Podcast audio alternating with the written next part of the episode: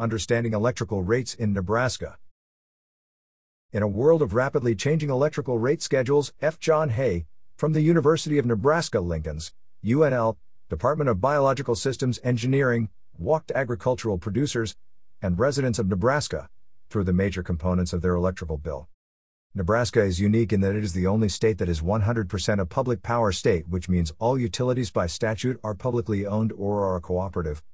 By understanding how you are being charged for energy and how you use it, these two factors can be matched so that when we do make management practice changes, we can make sure those have the best impacts possible. Hay explained that, whether or not it's on your bill or rate schedule, every electrical company has a fixed charge, which is a charge if you use no electricity. Another charge will be occurred to be connected, sometimes called a customer charge.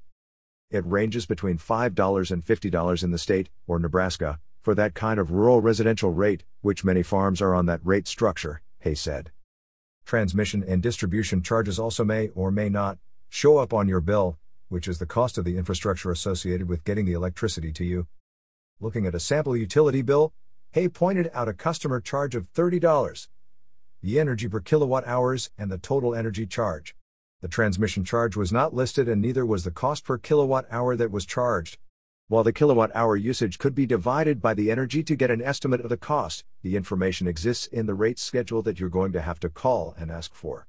It also may be accessible online. If there's anything you get out of today, I want you to get on the website for your utilities, download the rate schedule you use, and look at it. Hay, strongly encouraged. That's going to be really important to making any plans for savings in the future. One thing Hay has observed is a shift away from charging per kilowatt hour to a base fee that is often very low. However, the utility companies are often just shifting cost to the customer charge, which is often upwards of $30 to $50. Another change Hay has seen is demand charges where different amounts are charged based on the time of day. Adjustments for the power factor, which are typically adjustments to the demand charges, have been seen in commercial utilities for a long time, but are now being filtered down to residential and rural rate schedules. The reason for these changes can be attributed to the natural movement in the system, so that they can keep these systems economical and functioning, Hay said. However, another aspect pushing these changes are new, digital meters. They're their own little computers. These modern meters can do a lot of things. They can record the time of day when a kilowatt hour was used. They can record the peak use or the demand, Hay explained. All of this additional information allows the utility to now have a more detailed rate, schedule, and charge.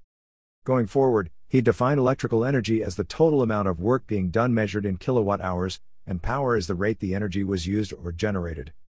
For the simplest rate schedules, referred to as a seasonal rate schedule, as an example, there may be a summer charge of $9.50 per kilowatt hour and $7.25 per kilowatt hour in the winter with a customer charge of $30 per month.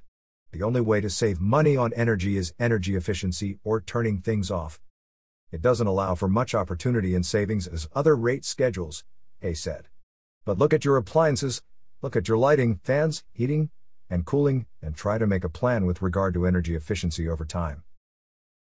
While this is probably the most common rate schedule in Nebraska, it is quickly becoming less common. Another example is a time of use rate schedule, which may be a schedule customers can opt into. In this schedule, rates vary based on the time of day. For example, customers may be charged 20 cents per kilowatt hour between 3 o'clock and 7 p.m. in the summertime and 15 cents per kilowatt hour in the afternoon in the wintertime. Time of use rates allows us an opportunity to move things off of that time when rates are highest, Hay noted. Timers could be programmed that turn things, such as a thermostat, off or down at times during the day when rates are higher or high energy tasks could be moved up or delayed to avoid the highest prices. While this may not save any kilowatt hours, it is saving dollars because you are paying less for the kilowatt hours you are buying, Hay explained. In a demand schedule, there may be a $20 demand charge, $10 per kilowatt per month minimum, and a billing demand of 20 kilowatts. In this rate schedule, if you use less than 20 kilowatts, they will still charge you for 20 kilowatts. The energy usage may be 7 cents in the summer for the first 5,000 kilowatt hours, and all additional kilowatt hours are 5 cents per kilowatt hour. In the winter, this rate may be 6 cents and 4 cents respectively. So it's very possible that I actually could garner greater savings by reducing my demand, by trying to find out when that peak was set and reduce it, then I could actually be saving kilowatt hours, Hay said. Saving kilowatt hours is always good, but in this case, it may be secondary to trying to reduce demand.